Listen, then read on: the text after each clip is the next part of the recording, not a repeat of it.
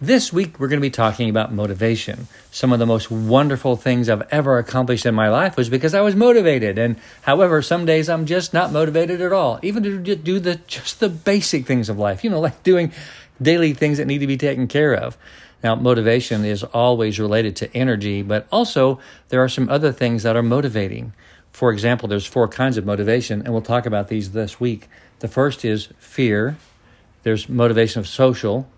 There's um, power motivation, and then there's there's uh, success motivation or external reward motivation. We'll be talking about this week, and I want you to be thinking about what kind of things truly motivate you, and when you're not motivated, why you're not motivated, because something always motivates us. Remember, every behavior that we do has a motivation behind it. I love you. I'm Dan Clark.